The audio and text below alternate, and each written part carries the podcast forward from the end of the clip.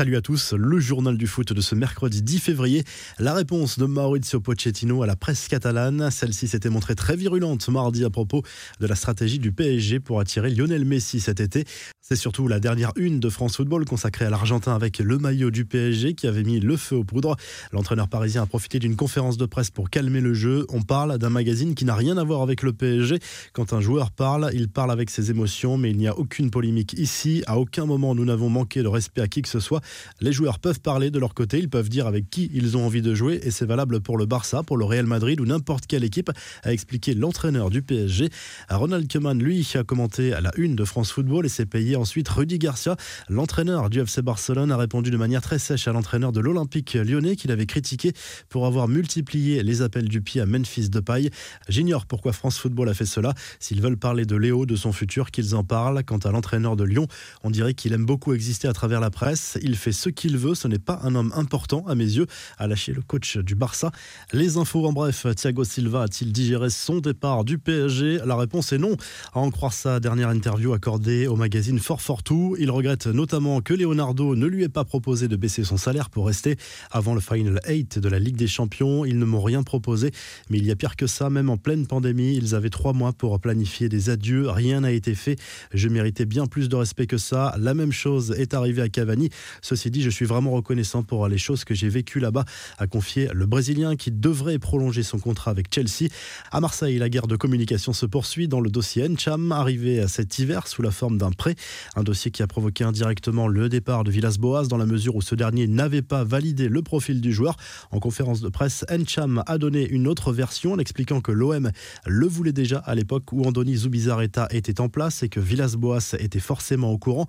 Son agent personnel voulait travailler avec moi. Il demandait même un mandat exclusif sur Marseille que je n'ai pas accepté et je pense que par la suite, il s'en est suivi tout ça, a lâché le milieu de terrain en conférence de presse. L'agent d'André Villas-Boas s'est offusqué de cette allusion à peine masqué à un conflit d'intérêts pour André Villas-Boas sur ce dossier. La LFP réclame un plan de soutien d'urgence de l'État. Objectif, aider les clubs de Ligue 1 à passer la crise.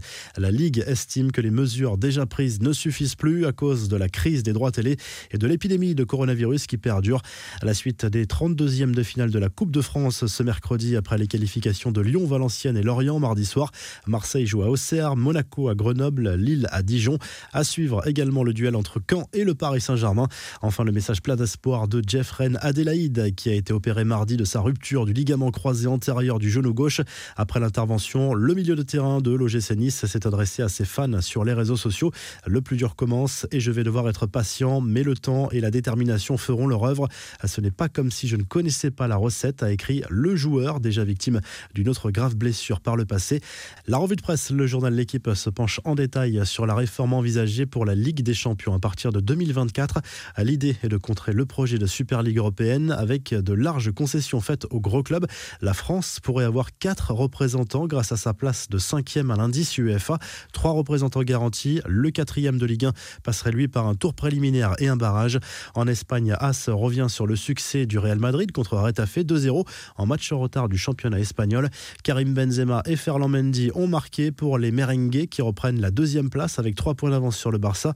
3e avec un match en moins. L'Atlético est toujours en tête. Le quotidien Sport se penche lui sur la demi-finale aller de Coupe du Roi entre le FC Séville et le FC Barcelone ce mercredi à 21h. Le quotidien sportif parle d'une finale avant l'heure pour les Blaugrana. En Angleterre, le Sun Sport revient sur le succès de Manchester United en Cup contre West Ham. Une victoire difficile après prolongation 1-0 grâce à un but de McTominay. Les Red Devils se qualifient pour les quarts de finale de la compétition comme Bournemouth. Et en Italie, le Corriere dello Sport salue la qualification de la Juve pour la finale de la Coupe d'Italie après son match nul à 0-0 contre l'Inter Milan. La vieille dame s'était imposée 2-1 à l'aller. L'Atalanta et Naples s'affrontent ce mercredi soir pour décrocher le 2e billet pour la finale. Les 2 équipes s'étaient quittées sur un match nul à 0-0 à l'aller. Si le journal du foot vous a plu, n'hésitez pas à liker la vidéo et à vous abonner. Et à très vite pour un nouveau journal du foot.